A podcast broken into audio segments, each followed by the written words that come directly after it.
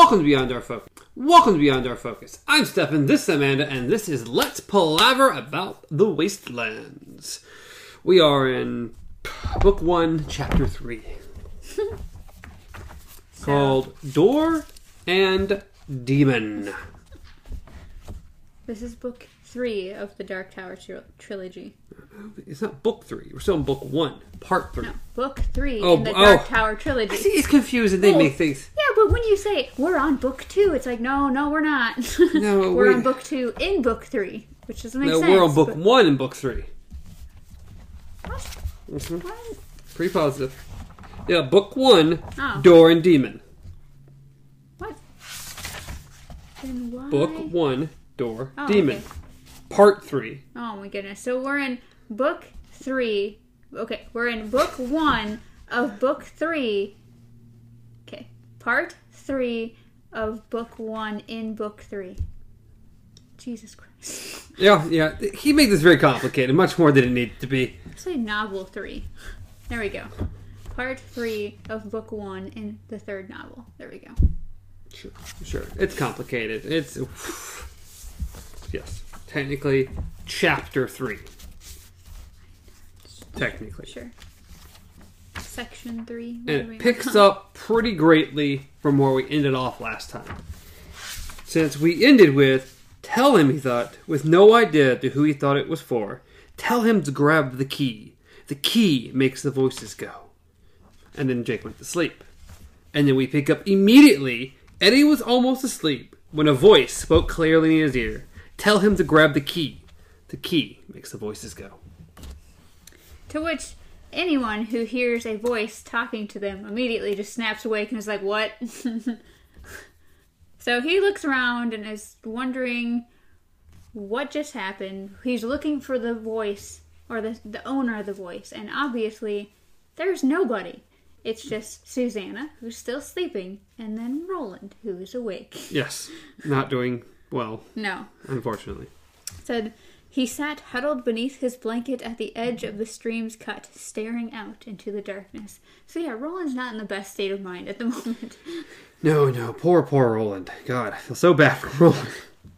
Tell him to grab the key. The key makes the voices go. Eddie hesitated for only a moment. Roland's sanity was in the balance now. The balance was tipping the wrong way, and the worst part of it was this. No one knew it better than the man himself. At this point, Eddie was prepared to clutch at any straw. Roland needs as much help as humanly possible. So yes, they've been out or eight days, and they're heading southeast. Oh, it's the dog tower, huh? Oh, I don't even know where that. I remember reading Oh, that. I just don't it's know on- it's, it's literally, literally right here. Oh, okay. I, I, They've been on the path of the beam for eight days now, and then it says the same direction as they were, southeast. East.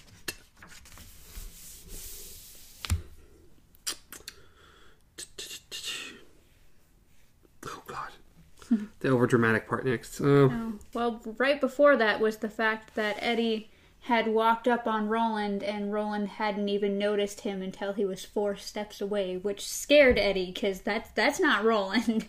he's preoccupied to say the least. He's like he was more alert than this back on the beach when he was half dead from the lobster thing bite. Yes, yes. Roland, looking like skeleton mummy man, was more alert than he is right now. yeah, which is which is pretty bad. Hmm. So of course Eddie's going up to him to talk to him about this. this, this he maybe he needs to grab this key whole key thing. Can't sleep? Roland asked. His voice was slow, almost drugged. I almost was. Then I woke up, Eddie said. Listen, I think I'm getting ready to die. Roland looked at Eddie. Roland, Roland, buddy, oh pal, oh friend, oh guy, oh dude, come on. And do you know what I hope lies in the clearing where the path ends, Eddie? Silence. Silence. Just silence. That will be enough. An end to this. The sound of silence. He planted his fists against his temples, and Eddie thought, I've seen someone else do that, and not long ago. But who? Where? It was ridiculous, of course. He had seen no one but Roland and Susanna for almost two months now, but it felt true all the same. Woo! Spookiness. Do you know what he was referring to? Yeah. Oh, because I, did, I don't I Uh, didn't well, pick it up. Huh? Well, when you think about it, he's been. Well, I would say he's been sharing this connection with Jake. And so What does that have to do with the temple thing, though? Because Jake does, Jake's done that a bunch of times. Has he? Yeah. Ah. Know. Throughout his entire thing, he's been doing the same thing. Because I took that, I took note of that on our last one, where I was like, just like Roland, and I was like, that's not really a good thing, but just like Roland. Just like Roland. But yes, I can. I, I assume that is what they're referring to of why he felt like he's seen someone else. Maybe. It's not made particularly clear here. No. Roland, I've been making something. Eddie said.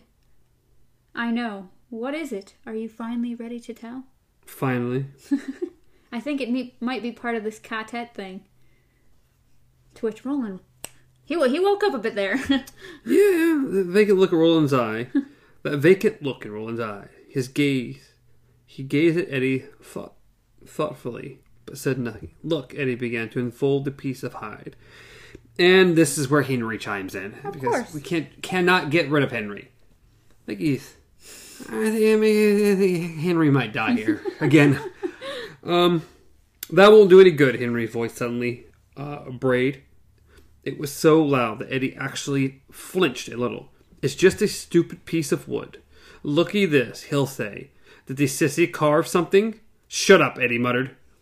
The gunslinger raised an eyebrow. Not you. Roland nodded, unsurprised. Your brother comes to you often, doesn't he, Eddie? oh, Henry, you bastard. well, it's good that Roland still picks up on that though. Even half dead and insane, he's still. I think even more now that he's insane. He's it's like not as often as he used to, Roland. Thank Christ for so- small favors. Yes, Roland said, too many voices weigh heavy on a man's heart. Just a smidge, a little bit. what is it, Eddie? Show me, please.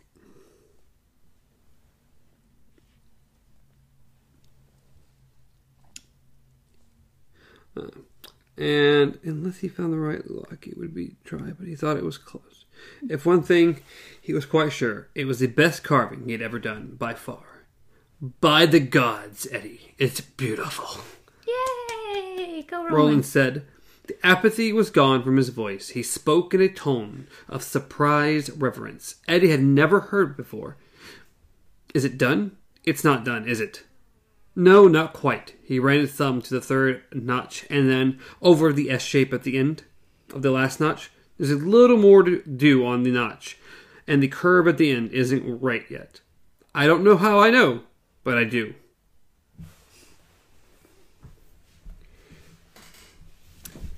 And Susanna's up. Yeah.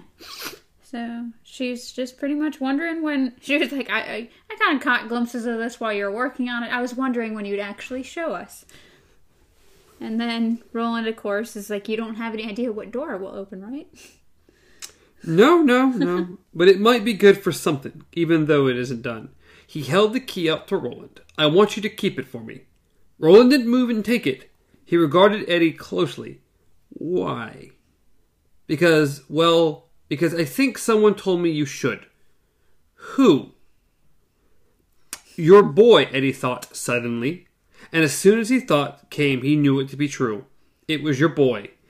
But he didn't want to say so. He didn't want to mention the boy's name at all. It might just set Roland off again. I don't know. But I think you ought to give it a try. Yay! You could have just said, Eddie. You could have just said it would have been fine.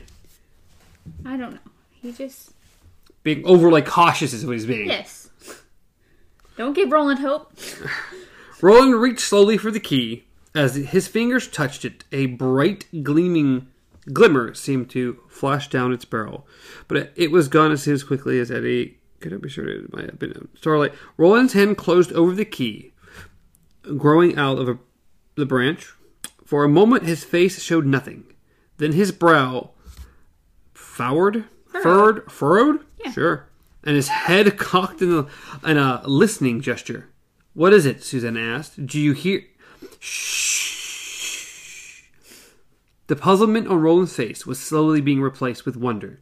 He looked from Eddie to Susanna, and then back at Eddie. His eyes were filled with some great emotion, as a pitcher fills with water when it is dipped into a spring.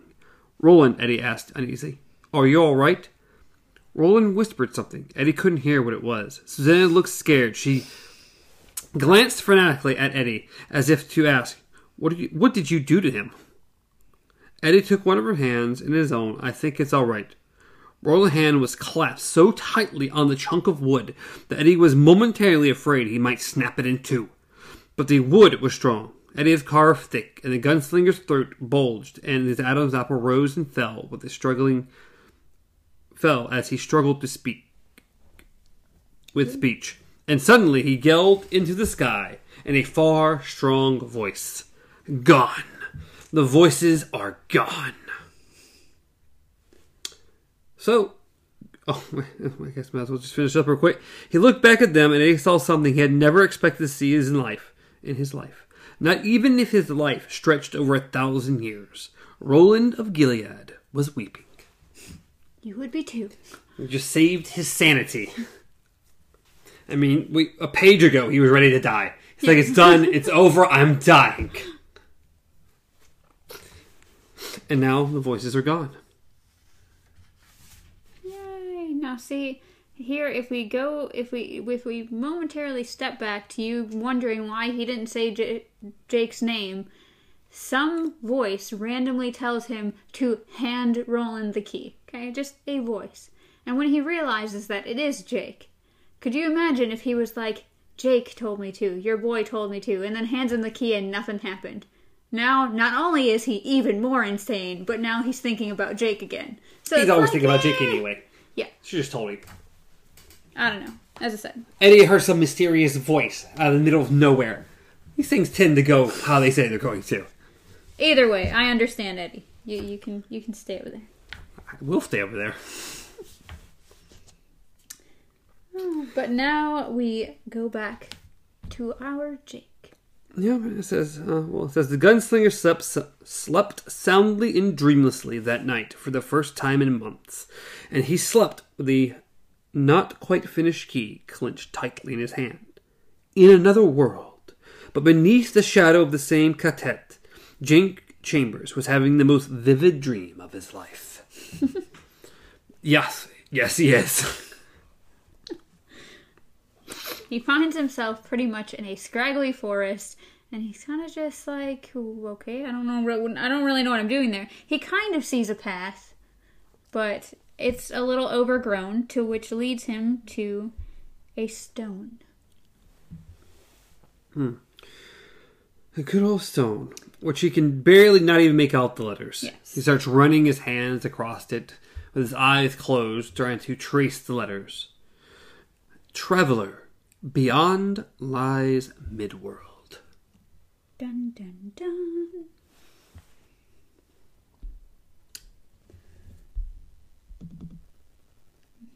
It says Midworld, he thought, of course. St. Louis and Topeka and Oz and the World's Fair and Charlie the Choo Choo. He opened his dreaming eyes and pressed on. So he is going through this woods and or these woods and somehow just happens upon a basketball court. It's a dream. Maybe crazy things happen in dreams.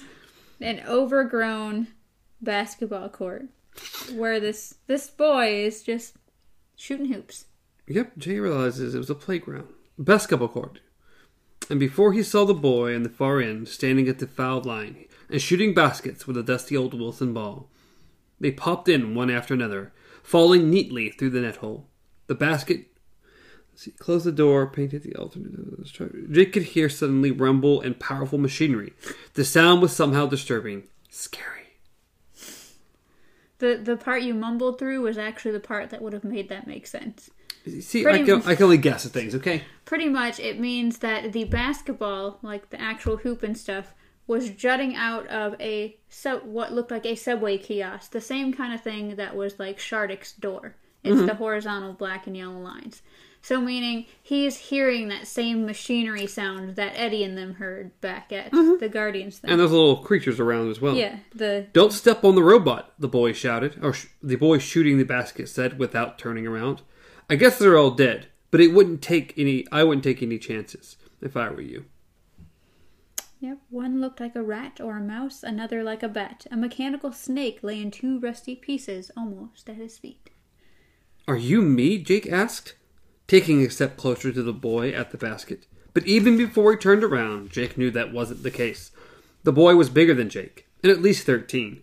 His hair was darker, and when he looked at Jake, he saw the stranger's eyes were hazel. His own were blue. It's everyone we meet. No one has brown eyes. No. No one has brown eyes. I don't know. I guess Susanna's has to be brown, wouldn't they? I I assume. don't know. I don't think that we've ever given. They've Uh, given they had to have. We, they describe everyone's eyes. maybe. Eyes seem to be a big thing in this, but Well, Roland's they are did describe her uh, her eyes, but it was usually either demon or because Roland's are the super faded blue jean bombardier.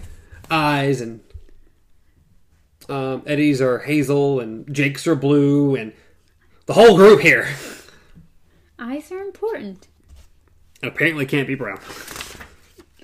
What do you think? The strange boy asked, and bounced past the bounced past the ball to Jake. No, of course not. Jake said. He spoke apologetically. It's just that I've been cut in two for the last three weeks or so. I know, the boy said. It's been a bitch for you, hasn't it?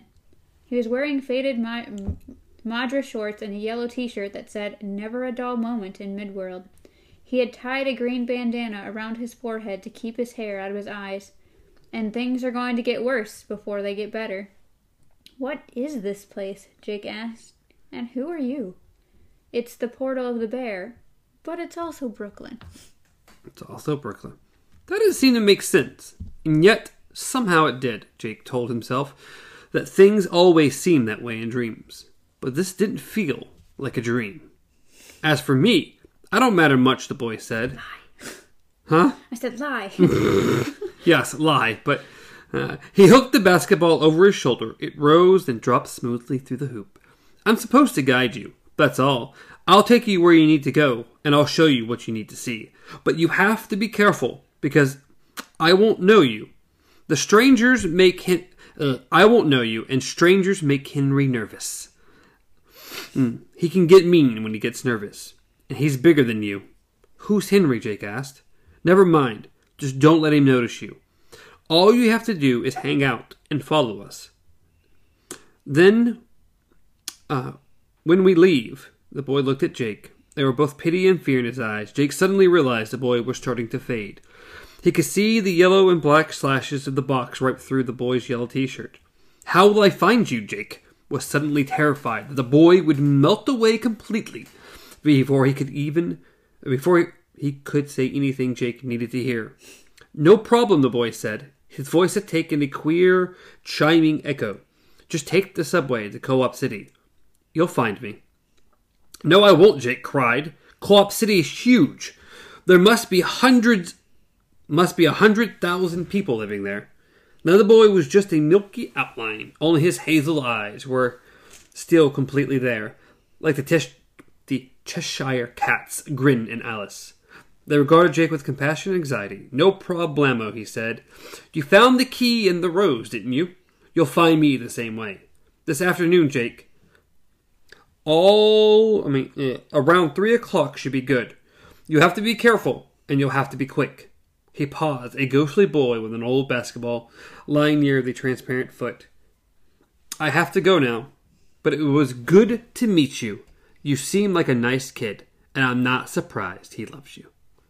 Remember, there's danger, though. Be careful and be quick. Hmm. I wonder who this boy is in this dream. There's no way it could be anyone we know with hazel eyes. Hazel. Who also has a brother named Henry. He didn't say brother. He just said Henry. No, Yeah, because we know so many other Henrys in the book.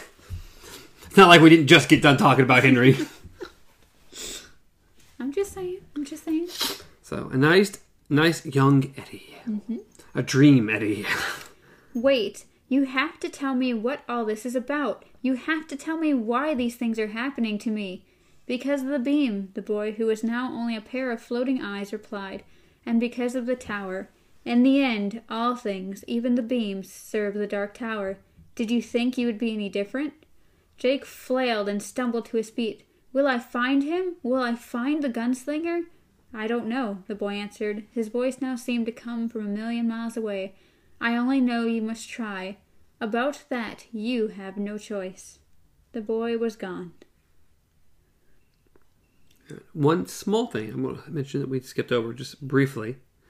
Uh, after I said, "Be careful, be quick," wait, uh, wait! Jake yelled and ran across the basketball court towards the disappearing boy. One of his feet struck the shattered robot that looked like a child's toy tractor. He stumbled and fell to his knees, shredding his pants. He ignored the thin burn of pain. Wait, you have to tell me what this is all about. It's a little Yeah. small thing will get brought back up, Yeah. like very soon. He picked up the old, scuffed up basketball and shot. It went neatly through the hoop and disappeared. A river, the strange boy's voice, voice sighed.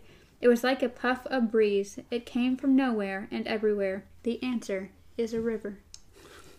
of all things, it's so weird that let's end this with the answer to a riddle. Come on.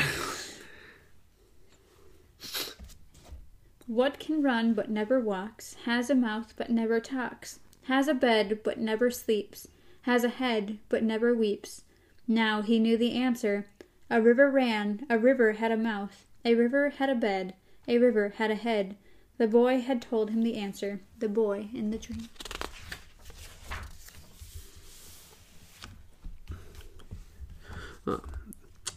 Jake glanced at his, uh, at his bedside clock and saw it was 20 past six. It was time to get moving. If he wanted to be out of here before his parents woke up, there would be no school for him today. Jake thought. Jake thought maybe. Thought that maybe, as far as he was concerned, school had been canceled forever. He threw back his bedcloth, swung his feet out onto the floor, and saw there were scrapes on both knees. Fresh scrapes. He had bruised his left side yesterday when he had slipped on the bricks and fell, and he had banged his head when he fainted near the rose, but nothing had happened to his knees. That happened in the dream, Jake whispered, and found he wasn't surprised at all. He began to dress swiftly. It's always a good sign when you just wake up and you're bleeding and you're like, oh, well. Uh, you want to talk about a vivid dream? I feel like he was like halfway between worlds at that point. He didn't really, wasn't really dreaming. So Jake begins to pack for his adventure. He goes into his closet, which he has a heap of Spider-Man comics. Yeah, Good- good. Spider-Man. Good job, Jake. Good job. He finds a backpack, of course, puts some clothes, grabs his two riddle books, or his riddle book and Charlie the Choo Choo. You gotta bring those. Those are very important. Of course. So he puts those in, and then he's like, okay, he thought, looking into the pack. Even with the books added, there was plenty of room left. What else? For a moment, he thought there was nothing else, and then he knew. Yeah, a strange thing to be like, you know what? I'm gonna need this. So his father's study smelled of cigarettes and ambition. Yes. Sure, I didn't know you could smell ambition. Someone sent a little ambition my way. Uh, it was dominated by a huge teakwood tree desk. Teakwood. Teakwood? Sure, teakwood desk. Across the room, set into the wall, otherwise lined with books. There are three Mitsubishi television monitors. Buddy, do you need that much? Do you need that much? He works at a t- television network. Who That's knows? all there. He just needed home. But yes, so Jake goes over to the desk. And of course, he's trying to be sneaky. We've all but had those moments. I don't know about you, okay? I'm gonna.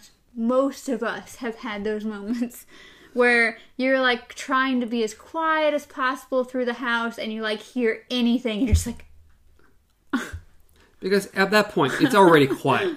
Anything that makes noise is amplified by a million. and your only goal is to be quiet.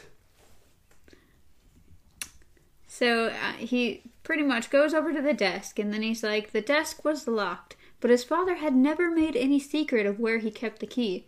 Jake slid his fingers under the blotter and hooked it out. He opened the third drawer, reached past the hanging files, and touched cold metal. A board creaked in the hall and he froze. Several seconds passed. When the creak didn't come again, Jake pulled out the weapon his father kept for home defense a 44 Ruger automatic. His father had shown this weapon to Jake with great pride on the day he had bought it. Two years ago, that had been. He had been totally deaf to his wife's nervous demands that he put it away before someone got hurt. So yeah, ne- ne- needs a gun. Yeah. Very carefully gets that put. He uh, separates the the clip from the gun. He puts the gun at the bottom and rolls up the clip. Yeah, he takes am- he finds a box of ammunition, puts that in with the clip, rolls it up, and then Yeah, make sure it's well hidden. he started to slide it. Well, he for the whole thing was is he took the clip out, checked to see if it was um, full, and then was about to put it back in, and said, "Keeping a loaded gun in a locked desk drawer was one thing; carrying one around New York City was quite another." Not, not really. Not anymore. the board creaked again. Jake wanted to get out of here. Well, he- he needs- at this point, he needs to be gone before anyone gets up. He took a sheet of paper and, after a moment's thought, the sunglasses as well. So he found a pair of sunglasses. They're Ray-Ban sunglasses. Reflectorized. For his father. yes. Ah, definitely too big for him. Then he removed the slim gold pin from its stand and wrote, Dear Dad and Mom, beneath the letterhead. He stopped, frowning at the salutation. What went below it? What exactly did he have to say? That he loved them? It was true, but it wasn't enough. There were all sorts of other unpleasant truths stuck through the central one, like steel needles jabbed into a ball of yarn. That he would miss them? He didn't know if that was true or not, which was sort of horrible. That he hoped they would miss him? He suddenly realized what the problem was. If he were planning to be gone just today, he would be able to write something, but he felt a near certainty that it wasn't just today, or this week, or this month, or this summer. He had an idea that when he walked out of this apartment this time, it would be for good. He almost crumpled the sheet of paper, then changed his mind. He wrote, Please take care of yourselves. Love Jay. That was pretty limp, but at least it was something. You want to talk about limp? That means sweet baby Jesus. You're like, I will. Please take care of yourselves. Love, Jay. That's all you've got. Well, Try not to die while I'm gone. yeah. Jay. Okay? Not even Jake, not John, n- not anything. Jay. Well, did at this point he's probably like, do they even know my name anymore? Like, I mean, we all know they're terrible, he terrible doesn't parents, really have a strong relationship. At least he said, "Please take care of yourselves." I mean, he could have just thrown it away. he could have just gone missing. Yeah. At least, at least now they know it was on purpose, and someone didn't just climb through the window and kidnap him. Well, I mean, it's not going to change it. They're not going to find him. Yeah.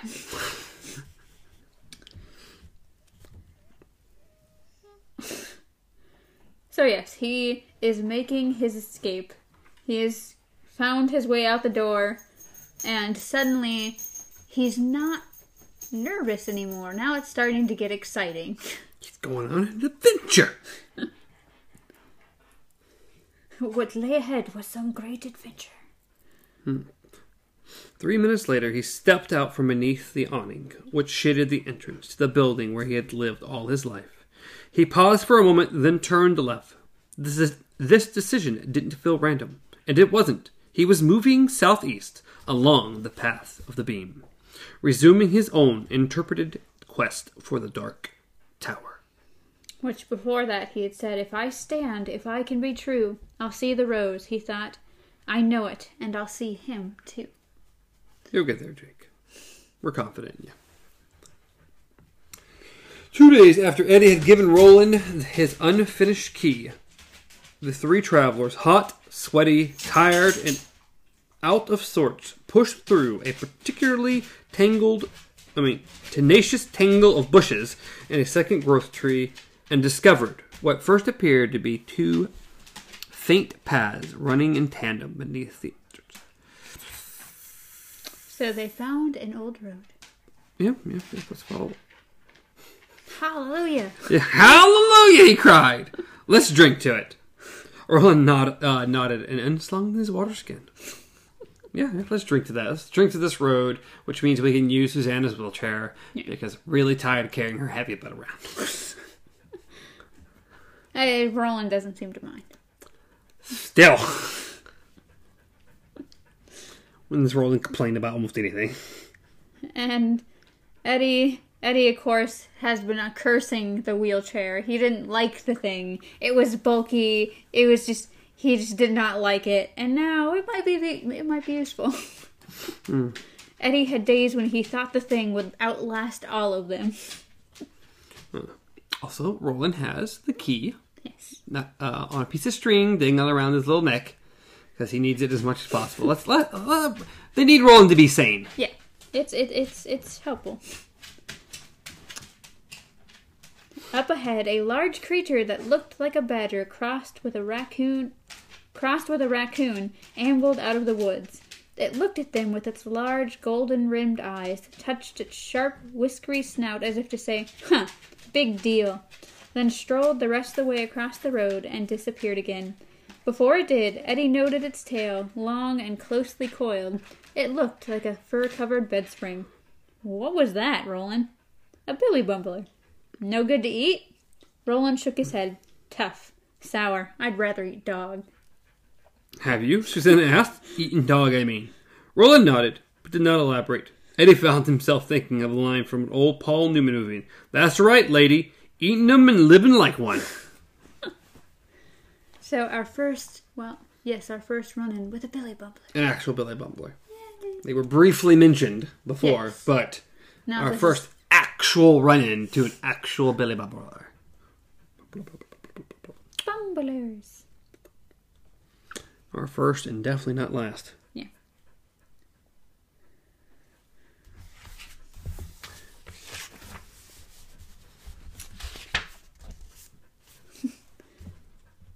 So pretty much, they're still Eddie's still wondering about this road. He asked if it was the same people of the dishes and stuff, or him and Susanna, of course, are wondering. Susanna asked if it was the same ones who made the cups and dishes, and Roland's like, no.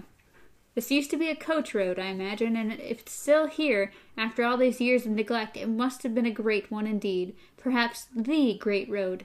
If we dug down, I imagine we'd find the gravel undersurface and maybe the drainage system as well. As long as we're here, let's have a bite to eat. Food, Eddie cried. Bring it on. Chicken Florentine, Polynesian shrimp, veal lightly sauteed with mushrooms, and Susanna elbowed him. Quit it, white boy. I can't help it if I've got a vivid imagination, Eddie cheerfully said cheerfully. Roland slipped into his purse. Eh, discovered his leaves look tasty. Tasty leaves, wonderful. Eddie Wilson over to him and Eddie What are you even saying? Stuff, okay? Eddie willed Susanna over to him. Roland handed her three of what Eddie called gunslinger burritos. Yes, they are She dried began to meat eat. wrapped in olive colored leaves, and the leaves taste like spinach but stronger.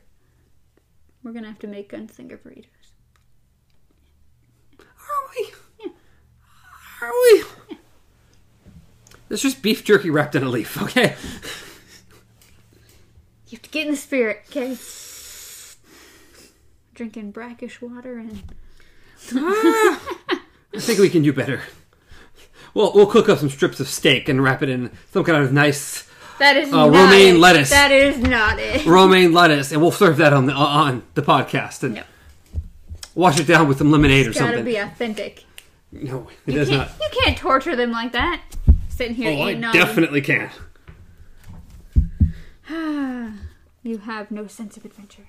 Not even a little bit.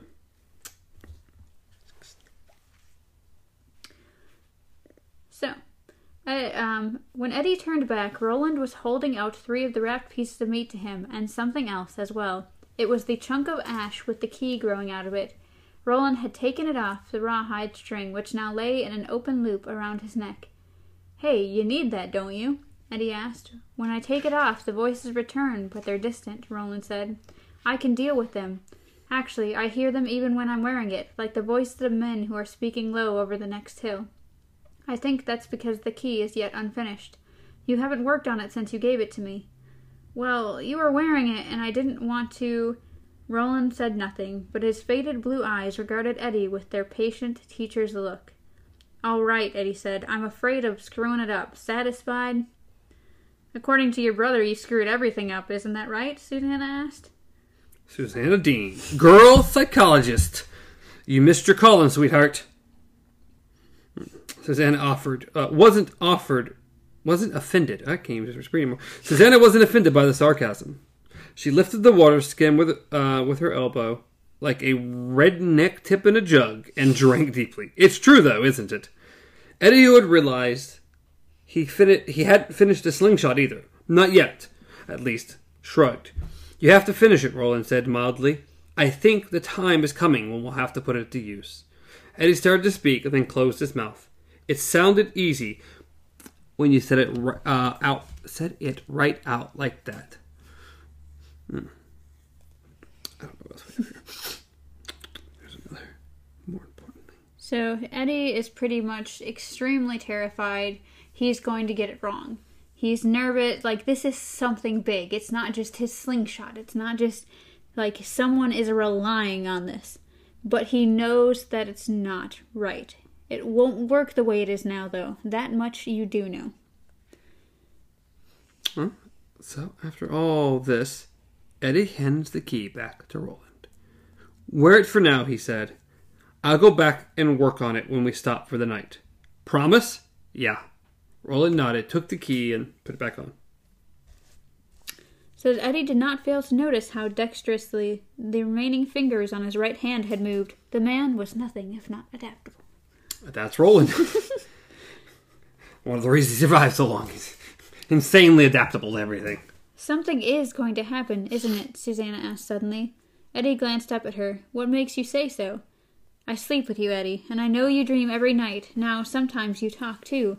They don't seem like nightmares exactly, but it's pretty clear that something is going on inside your head. Yes, something is. I just don't know what. Dreams are powerful. You don't remember the ones you're having at all? A little, but they're confused. I'm a kid again. I know that much. It's after school.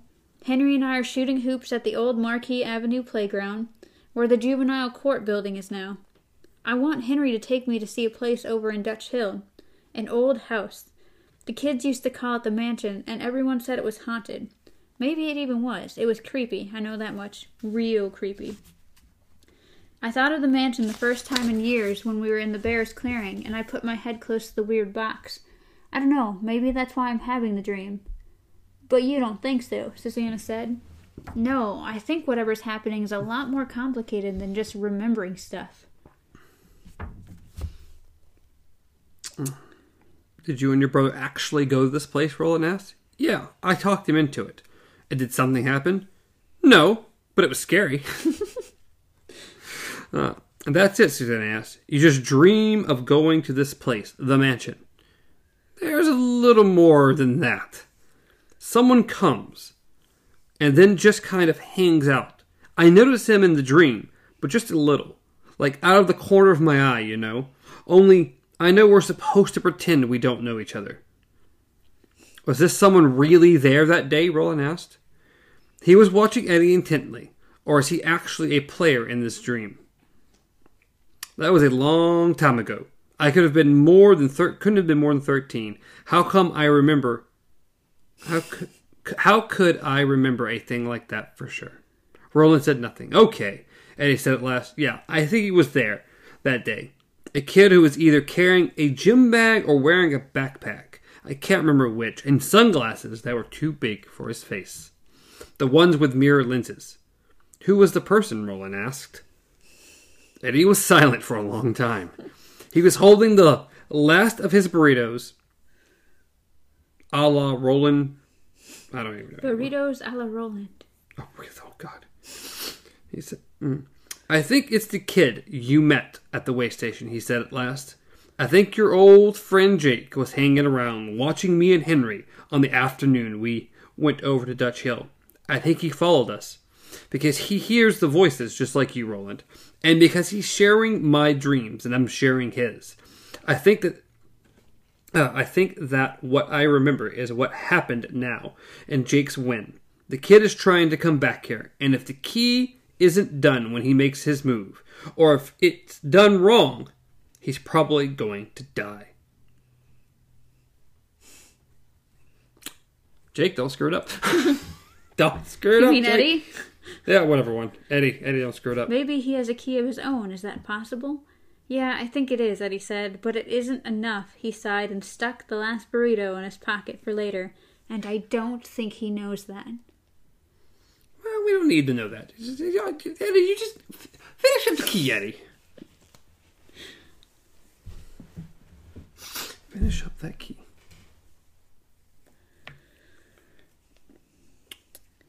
So, they continue on their adventure, and they get to a very familiar shape, or a very familiar marker.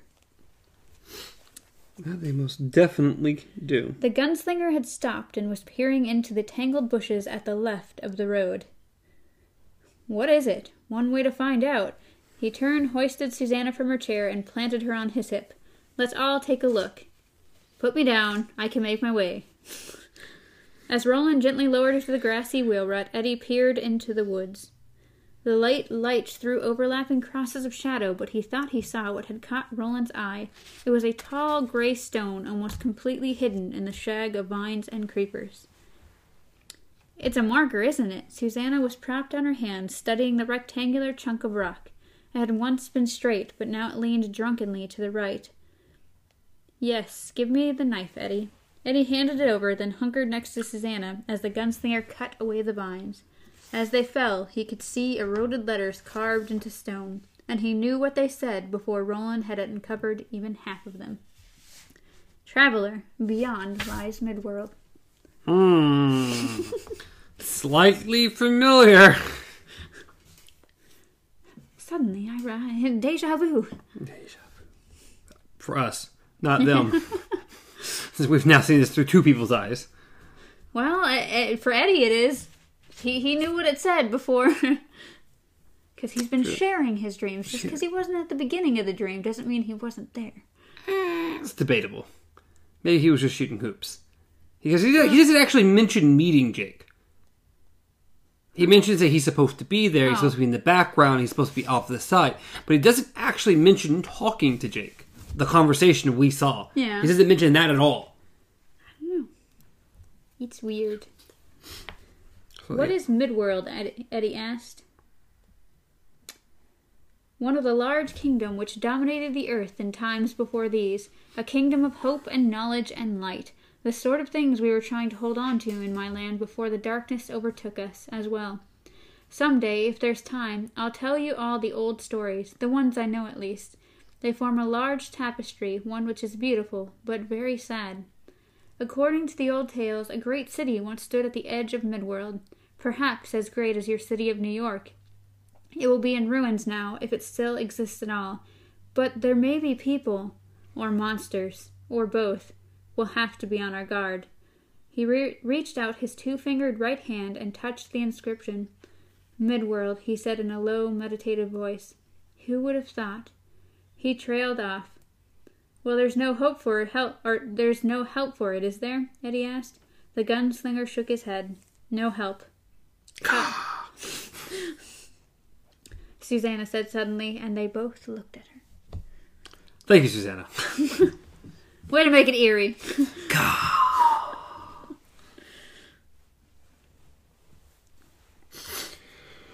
Whew, there were two hours of daylight left, and so they moved on. The road continues southeast along the path of the beam, and two other overgrown roads, smaller ones, joined in. They followed alongside the second of the second where the well, see, blah, blah. Nearby, a dozen fat billy bumblers sat upon the ruins, watching the pilgrims with their odd golden rimmed eyes. To Eddie, they looked like a jury with hanging on its mind. hanging, huh? they all must hang.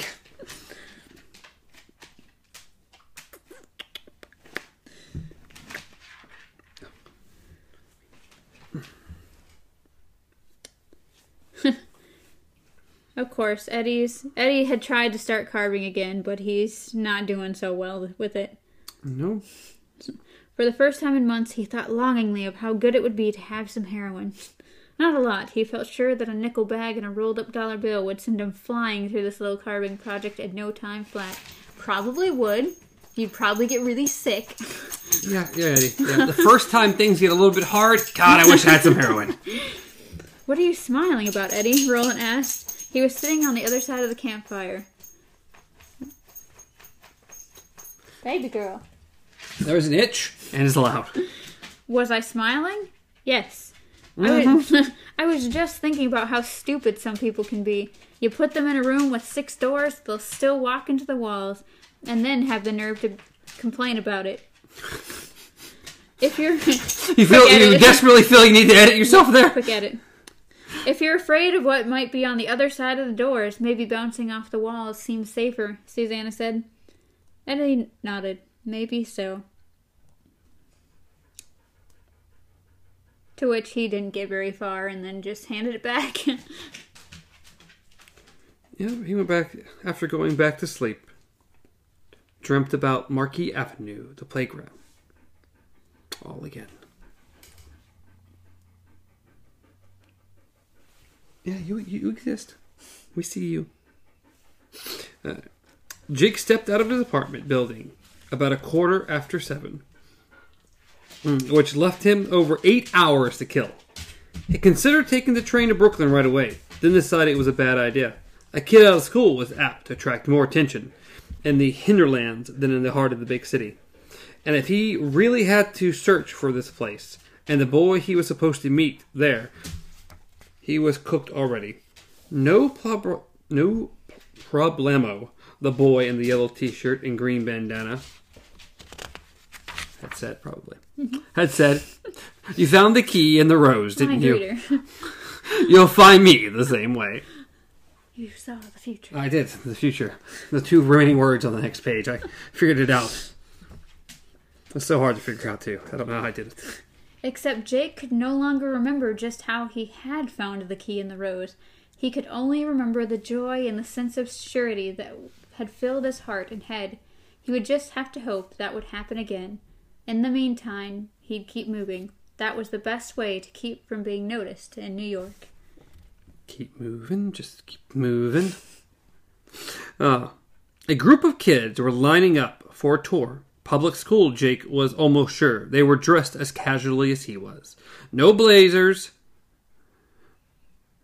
No blazers from Paul Stuart. No ties, no jumpers.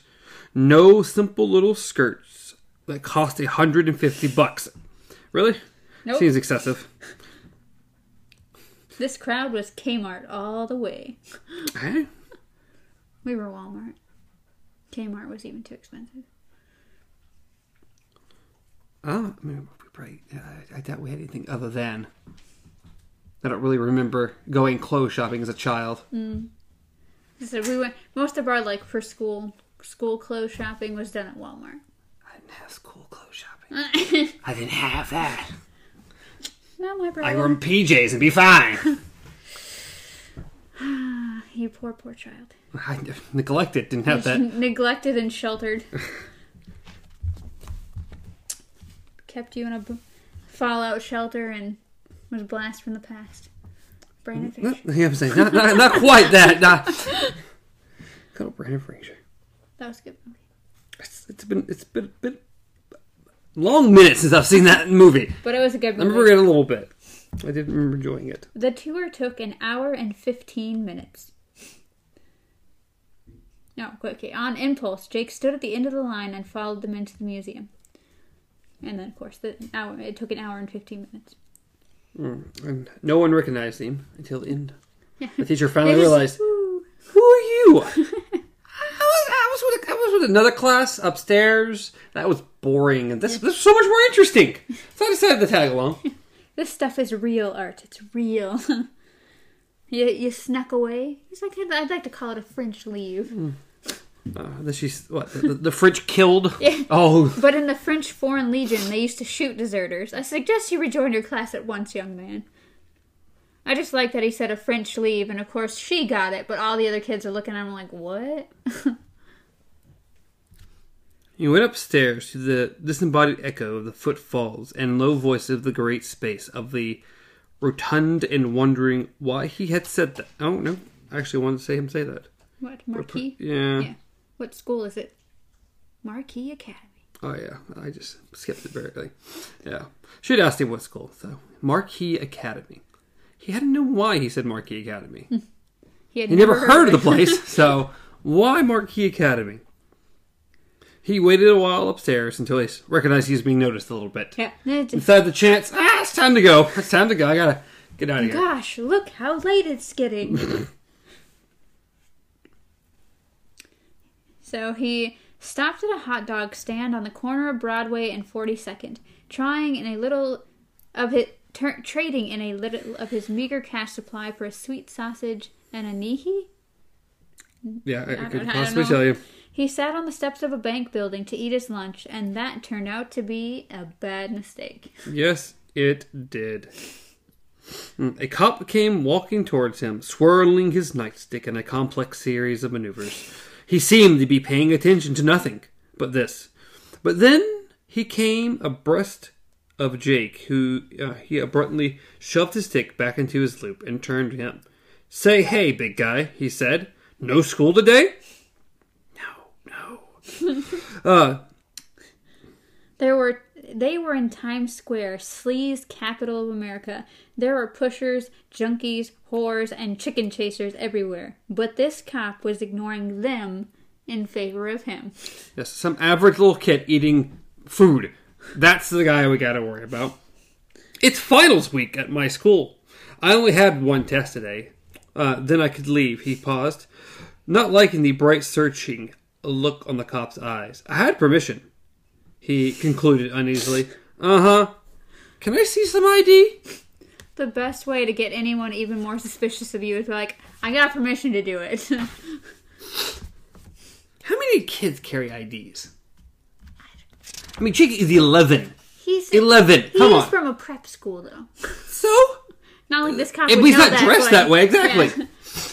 I mean, how many children carry photo IDs on them? Then it's New York. Who knows? I don't know what New York's like. Okay. I'm just saying. I don't think that's a common thing. Had his mother and father already called the cops? I mean, once they got up and realized you weren't there, and your note to tell them to be be good and all. I mean, I mean, probably. Jake doubted if this cop had his picture, but he might very well have his name. Well, Jake said reluctantly, I've got my student discount card from Midworld Lanes, but that's about all. Midworld Lanes? Never heard of it. Where's that? Queens? Midtown, I mean, Jake thought. God, this was going north instead of south and fast. Y- you know, on 33rd? Uh huh, that'll do fine. The cop held out his hand. Good old Eli. Apparently, there was a, a guy on the on the corner of the street that just started, "Yeah, you get him, you get him, get that little boy." Of all things. Shut up and get in the wind, Eli. Why don't you ask him for some ID, Jake asked? Because right now I'm asking you. Snap it up, son. oh, Jake. Sometimes, sometimes you just, maybe just keep your comments to yourself. Uh, the cop either had his name or had sensed something wrong about him, which wasn't so surprising.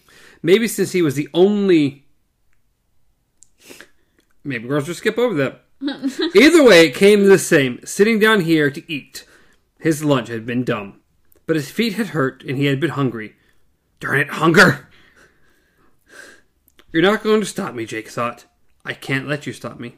There's someone I'm supposed to meet this afternoon in Brooklyn, and I'm going to be there. Instead of reaching for his wallet, he reached into his front pocket and brought out the key.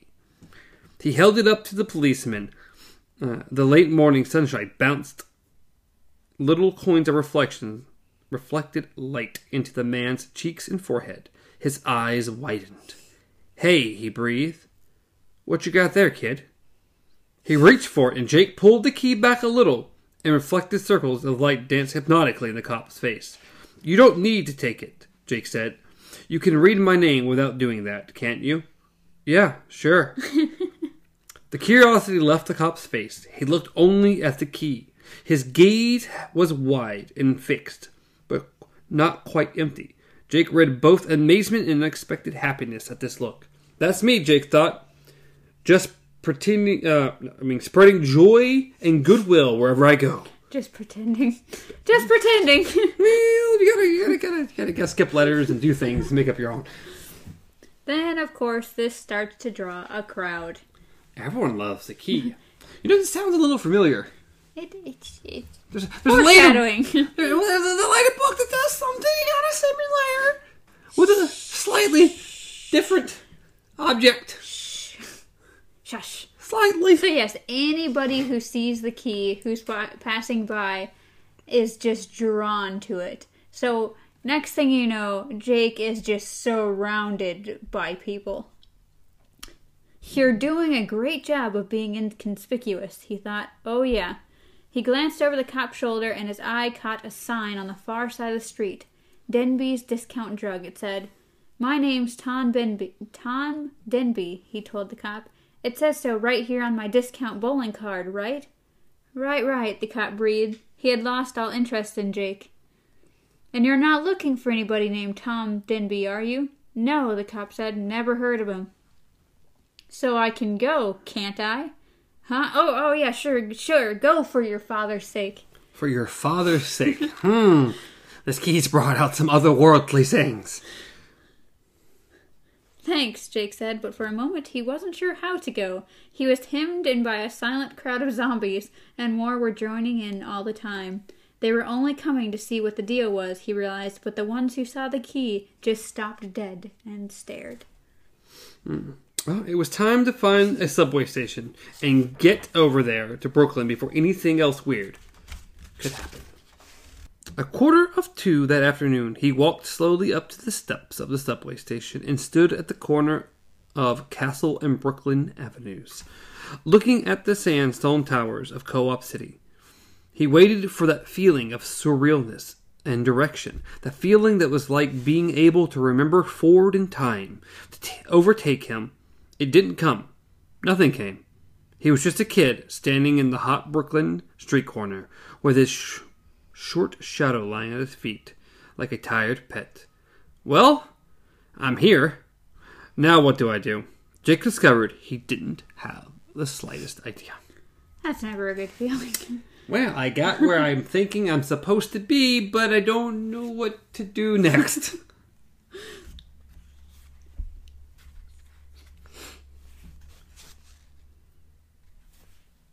so now we jump back to Roland, Susanna, and Eddie. To which they're pretty much just walking and they're seeing the landscape change from the woods to like these big plains and lush grass. Some says to the west, some miles off, she could see a lar- herd of large animals grazing peacefully. They looked like buffalo.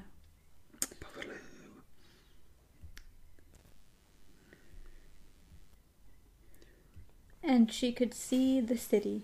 It lay dead ahead, a misty collection of spires and towers rising above the far edge of the horizon. Those airy ramparts might have been a hundred miles away, or two hundred, or four hundred. The air of this world seemed to be totally clear, and that made judging distance a fool's game. All she knew for sure that was the sight of those dim towers filled her with silent wonder, and a deep, aching homesickness for New York. She thought, I believe I'd do almost anything to see the Manhattan skyline from the Triborough Bridge again. Then she had to smile, because that wasn't the truth. The truth was that she wouldn't trade Roland's world for anything. Its silent mystery and empty spaces were intoxicating, and her lover was here. In New York, the New York of her own time at least, they would have been objects of scorn and anger. Yeah, we get up top of this this hill, and there's this wide, wide, open, beautiful landscape with this very distant, tall city in the great distance. Roland pointed. That must be the Send River, he said in a low voice. I never thought to see it in my life. Wasn't even sure it was real, like the Guardians. And then Eddie's a little fixated. Oh god, it's a city. It's a city. It's a city. What might be at this city? Could it still be pretty much intact? Did the old timers build the well? Anything is possible in these times, Roland said, but he sounded doubtful. You shouldn't get your hopes up, though, Eddie. Oh, were they up? Eddie, Eddie, Eddie. The city dwellers might be Americans, Eddie's subconscious whispered. No. Intelligent and helpful. They might, in fact, spell the difference between success and failure for the quest of the pilgrims, or even between life and death. In Eddie's mind, a vision, partly cribbed from movies like The Last Starfighter and The Dark Crystal, gleamed brightly.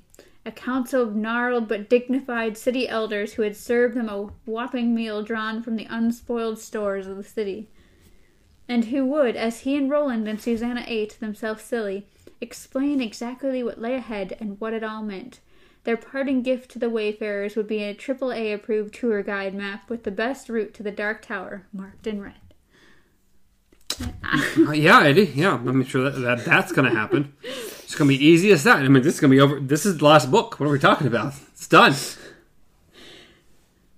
Even if the city was totally deserted, the population wiped out by some long ago plague or outbreak of chemical warfare, it might still serve them as a giant kind of giant toolbox, a huge army navy surplus store where they could outfit themselves for the hard passage. Eddie would sure must lie ahead. Besides, he was a city boy, born and bred, and all the sight of those tall towers just naturally got him up. Eddie, Eddie, Eddie. All right, he said, almost laughing out loud in his excitement. Hey ho, let's go! Bring on those effing elves. Eddie, Eddie, Eddie. Suzanne looked at him puzzled, but smiled. Uh, what you raving about, white boy? Nothing. Never mind. Let's just get moving. What do you have to say, Roland? Want to. But something on Roland's face, or just beneath it, some lost, dreaming thing caused him to fall silent and put one arm around Susanna's shoulder, as if to protect her.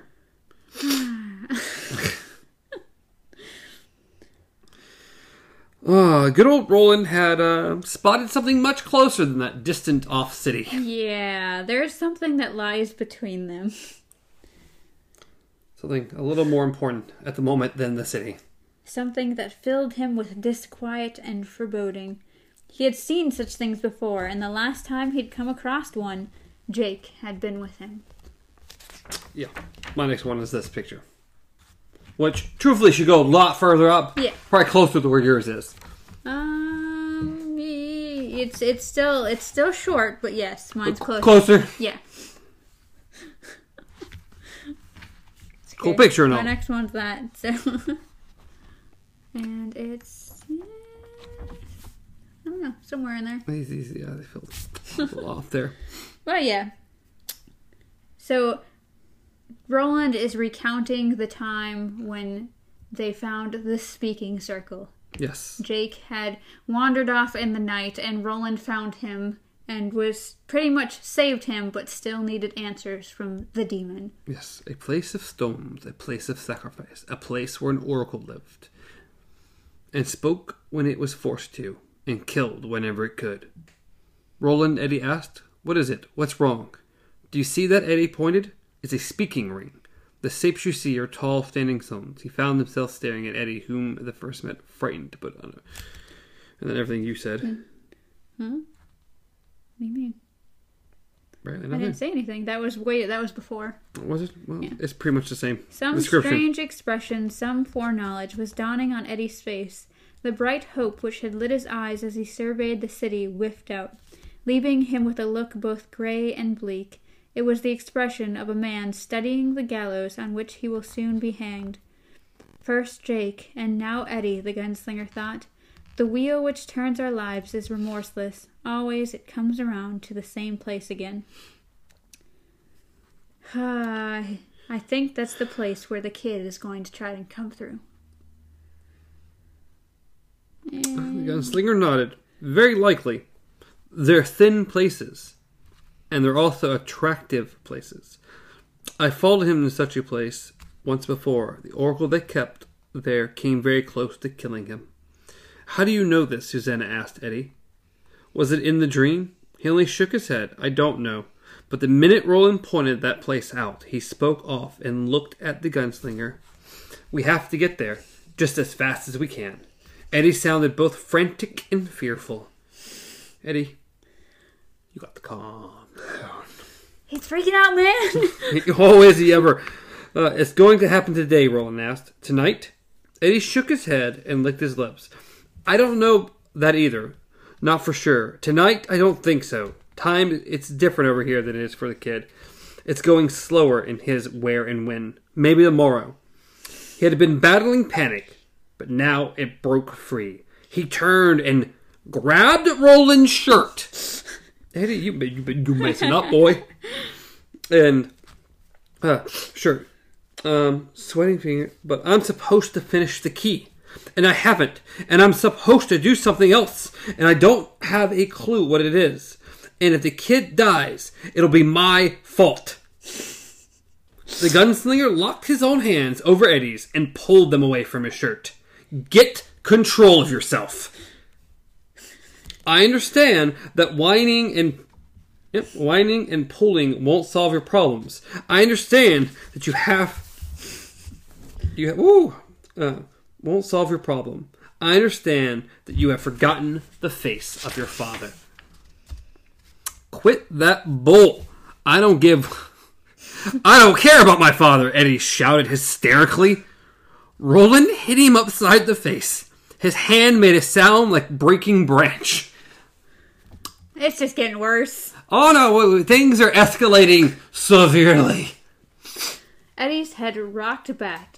His eyes widened with shock. He stared at the gunslinger, then slowly raised his hand to touch the reddening handprint on his cheek. You bastard, he whispered. His hand dropped to the butt of the revolver he still wore on his left hip. Susanna tried to put her own hands over it. Eddie pushed them away. And now again I must teach. Roland thought, only this time I teach for my own life, I think, as well for his. Somewhere in the distance a crow hailed its harsh cry into the stillness, and Roland thought for a moment of his hawk David. Now Eddie was his hawk, and like David he would not scruple to tear out his eye if he gave so much as a single inch, or his throat. Will you shoot me? Is that how you'd have it end, Eddie? Man, I'm so tired of your jibe, Eddie said. His eyes were blurred with tears and fury. You haven't finished the key, but not because you're afraid to finish. You're afraid of finding you can't finish. You're afraid to go down to where the stones stand, but not because you're afraid of what may come once you enter the circle. You're afraid of what may not come. You're not afraid of the great world, Eddie, but of the small one inside yourself. You haven't forgotten the face of your father. So do it. Shoot me if you dare. I am tired of watching you blubber. Stop it, Susanna screamed at him. Can't you see he'll do it? Can't you see you're forcing him to do it? Roland cut his eyes toward her. I'm forcing him to decide. He looked back at Eddie, and his deeply lined face was stern. You have come from the shadow of heroin and the shadow of your brother, my friend. Come from the shadow of yourself if you dare. Come now, come out, or shoot me, and have done with it. Alrighty. we, we, we, we, woo. As I said, escalated pretty quickly. Oh, it's escalated. It's down to, hey, shoot me. It's gonna roll. It doesn't have the gun anymore. Yeah. For a moment, he thought Eddie was going to do just that. And it would all end here on the high ridge beneath the cloudless summer summer sky, with spirals of the city glimmering on the horizon like blue ghosts. Then Eddie cheeks began to twitch. The firm line of his lip softened and began to tremble. His hand fell from the sandalwood butt of Roland's gun. His chest hitched once, twice, three times. His mouth opened, and all his despair and terror came out in one groaning cry as he blundered towards the gunslinger. I'm afraid, you numb F. it's like, can I substitute? Can I substitute? Nope. You numb man, maybe? No, man. Uh, don't you understand that, Roland? I'm afraid.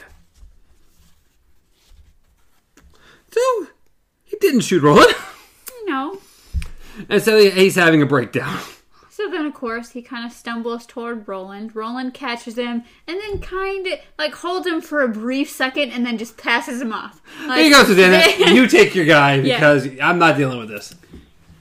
It says, She put out a hand on the back of his neck, pressing his head against her thigh, and said bitterly to Roland, Sometimes I hate you, big man. Roland placed the heels of his hands against his forehead and pressed hard. Sometimes I hate myself. Don't ever stop you, though, do it. Roland didn't reply. He looked at Eddie, who lay with his cheek pressed against Susanna's thigh, and his eyes with his eyes tightly shut.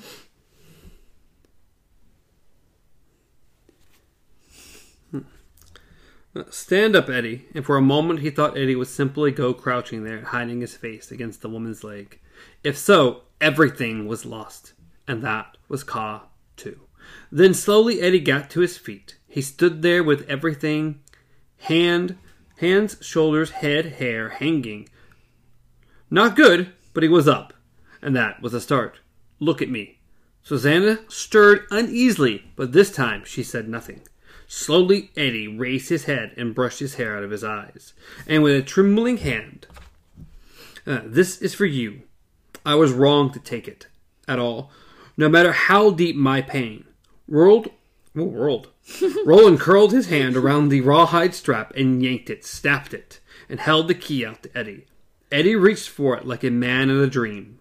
But Roland did not immediately open his hand. Will you try to do what needs to be done? Yes. His voice was almost inaudible. Do you have something to tell me? I'm sorry. I'm, I'm sorry, I'm afraid. There was something terrible in Eddie's voice, something which hurt Roland's heart. And he supposed he knew what it was. Here was the last of Eddie's childhood, expiring painfully among the, the three of them. It could not be seen, but Roland could hear its weakening cries. He tried to make himself deaf to them. Something else I've done in the name of the tower. My score grows even longer in a day when it will all have to be totted up like a longing drunkenness, drunkard's bill at the alehouse draws ever nearer. How will I ever pay? I'm not quite sure, Roland, or maybe I know exactly. I. Hmm. what do you want then? Eddie cried. You've taken everything. Everything else, everything I have to give. No, not even that, because in the end I gave it to you. So what else do you want from me? Roland held the key, which was their half of Jake Chambers' salvation, locked in his fist, and said nothing. His eyes held Eddie's, and the sun shone on the green expanse of plain and the blue gray reach of the Send River. After a while, understanding began to dawn in Eddie Dean's eyes. Roland nodded. I have forgotten the face, Eddie paused. I have forgotten the face of my father, gunslinger, and I cry your pardon. I was like, Eddie paused, and you paused. Yeah. I'm like, really dramatic pause we're giving here. Roland opened his hand and returned the small burden of the key to him, to him who Ka had decreed must carry it. Speak not so, gunslinger, he said in the high speech. Your father sees you very well, loves you very well, and so do I. Eddie closed his own hand over the key and turned away, his tears still drying on his face. Let's go, he said, and they began to move down the long hill toward the plain which stretched beyond. And now we're back to good old Jake. Hmm. Jake walked slowly along Castle Avenue.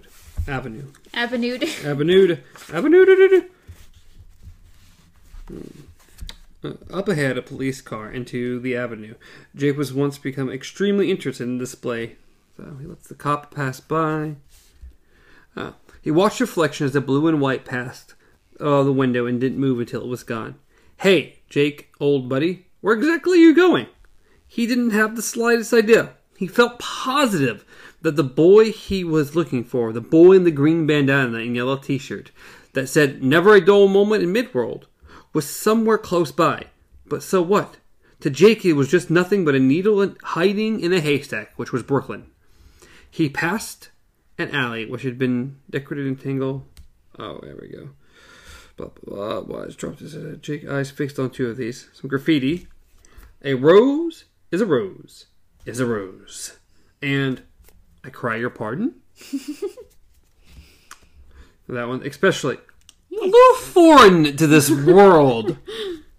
What does that mean? Jake wondered. He didn't know. Something from the Bible, maybe?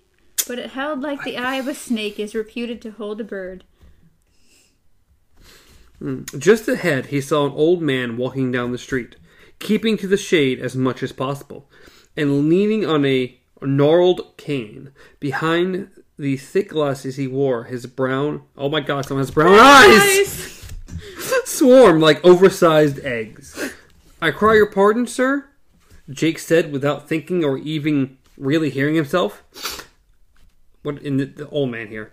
The old man turned and looked at him, blinking in surprise and fear. Leave me alone, boy! He said and raised his walking stick and brandished clumsily at Jake's direction. Would you know if there's a place called Markey Academy any place around here, sir? This was utter des- desperation, but it was the only thing he could think to ask. The old man slowly lowered his stick. It was the sir that had done it. He looked at Jake with slightly lunatic interest of an old and almost senile. How come you're not in school, boy? Jake smiled weirdly. This one was getting really old. Finals week. You think? Yeah, I came down here and looked for an old friend of mine who goes to Markey Academy, that's all. Sorry to have bothered you. He stepped around the old man, hoping he wouldn't decide to whop him upside the rear end with his dumb cane, and it was almost down the corner when the old man yelled, Boy! Boy! Jake turned around. There's no Markey Academy. It's like this, this guy got it's like uh, that's not academy. Academy. Down here, the old man said, "Twenty-two years I've lived here. So should I know. Markey Avenue, yes, but no Markey me. Jake's stomach cramped with sudden excitement. He took a step towards the old man who had just risen his cane in his defense. Jake stopped at once, leaving twenty feet safety zone between them. Where's Markey Avenue, sir? Can you tell me that? Of course, of course. The old man said. Didn't just say I'm living here. I'm Livick. I'm Livick. Or 22 years. Two blo- uh two blogs down. Turn left at the Majestic Theater. But I'm telling you now, there is no Markey key to me. I can't do this. As old man, he, he's a little senile, okay? I'm telling you now, there is no Mark Academy. Whew. Uh, so, onward, uh, good old Jake heads. The old man watched him go. Sir, he said to himself in a tone of mild amazement. Sir, yet. He chuckled rustily and moved on. How dare people be polite and use the word sir? How dare. Not everyone's from the South, okay? I know. Polite manners. How dare people? How dare manners and politeness? Uh, we're almost done here. We're almost done. We're so close. It's not even funny at this point. Got a page and a half here. So we have brought we are now back to Roland and Susanna and Eddie and Roland and Susanna are kind of walking on their own. They're starting to set up camp and Eddie is way back. He About half a mile back. yes. And so Roland has built a fire and is waiting.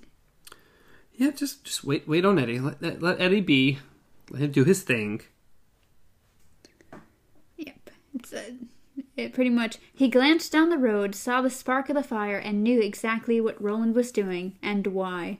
Then he turned his gaze to the sky again. He had never felt so lonely or so afraid. Hmm. The boy was close now, he thought. He knew where Jake was and what he was about to do, and it filled him with silent wonder.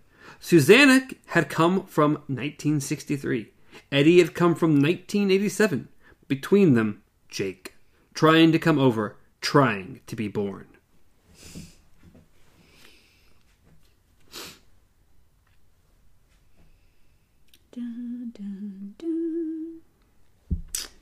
What else needs to be said? So pretty much, he's watching the sky, and then Old Star comes out. So like our Northern Star, pretty much. Old Star comes out. To which he's like, Starlight, star bright, first star I see tonight. Wish I may, wish I might, have the wish I wish tonight. Old Star glowed in the notch of the key, a diamond caught in ash. Help me find some guts, Eddie said. That's my wish. Help me find the guts to try and finish this thing. Hmm. He sat there a moment longer and then got to his feet and walked slowly back to camp. He sat down as close to the fire as he could could get, uh, took the gunslinger's knife without a word to either him or Susanna, and began to work. Tiny curls slivered in wood rolled from the S shape at the end of the key. Eddie worked fast, turning the key this way and that, occasionally closing his eyes and letting his thumb slip along the mild curves. He tried not to think about what might happen if the shape were to go wrong. That would freeze him for sure. Roland and Susanna sat behind him, watching silently. At last, Eddie put the knife aside. His face was running with sweat. The kid of yours, or this kid of yours, he said, this Jake, he must be a gutty brat. Hey! He was brave in the mountain, Roland said. He was afraid, but he never gave an inch. I wish I could be like that. Roland shrugged. At Balazar's, you fought well, even though they had taken your clothes. It's very hard for a man to fight naked. But you did it. I can imagine Pierre to be hard to fight naked.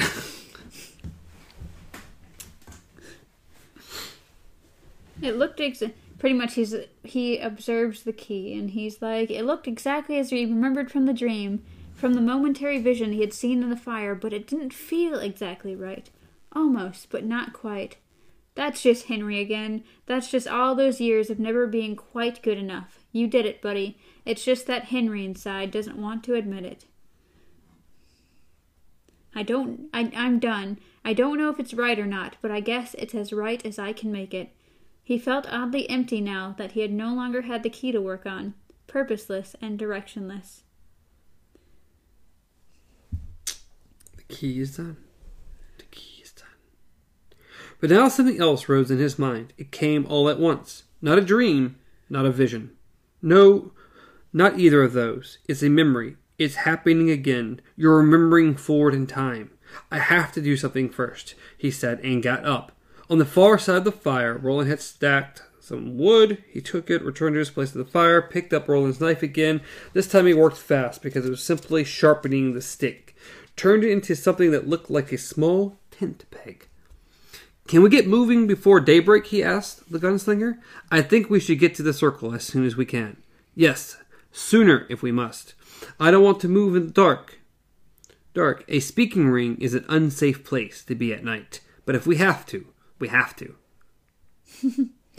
From the look on your face, big boy, I doubt if those stone circles are very safe any time, Susanna said. Uh, Eddie put the knife in, in aside again. The dirt I, Inside. Well, it's close. Okay. No, no, it's not. It's close. the dirt. Roland had taken from the, from digging the campfire. He just So pretty much he takes the stake and draws a question mark. And pretty much it's crisp and clear. So he's like, okay, he said, brushing it away. All done. And to which says, when he finally went to sleep, nestled against Susanna's warmth, his rest was dreamless but very thin, until the gunslinger shook him awake at four in the morning. He heard the wind racing endlessly over the plain below them, and it seemed to him that he went with it, flying high into the night, away from these cares, while Old Star and Old Mother rode serenely above him, painting his cheeks with frost. that is nineteen. We stopped at. 19. Good, Good old little 19. number. Also a good Good place to stop. a really good place to stop. Hmm. We'll have what tw- thirty-three pages next time to read before we get to book two. Lud, a heap of broken images. Ooh. So fun, fun. That was a good chapter, though. I like that chapter a lot. closer. And we're getting there. We're flying through this book of re- reading giant chunks at a time. The last book, where we were like, oh, it's 10 pages this week. Yeah. We'll be done with this before we know it. But it's such a good one. It's such a good one. Wizard and Glass. Another good one. But this is where everything comes together. And then we go back and it's not together anymore. I, I, yeah, well, shush. And then That's there's the other nice. book that's like, oh, Shush your face. man. We're not there yet. They're not there yet. Leave it alone. What a good book. All right. We're good. As always, you can reach me at Stars Untraveled. Reach Amanda at KZ Pop. Reach the show at Beyond Our Focus on Facebook, Instagram, Twitter, YouTube, and podcast services around the globe. Maybe. Maybe. Um, please like the video if you liked it at all. Subscribe to the channel. We'd really appreciate that. I mean, if you got to the end, you probably liked it, but you never know. Uh, throw some comments down below. Let us know what you thought. Let us know how you're enjoying the book, if you're reading the book at all. Anything else that we I want to? good. Um, yeah. All right. Hope you enjoyed. Till next time. Long days and pleasant.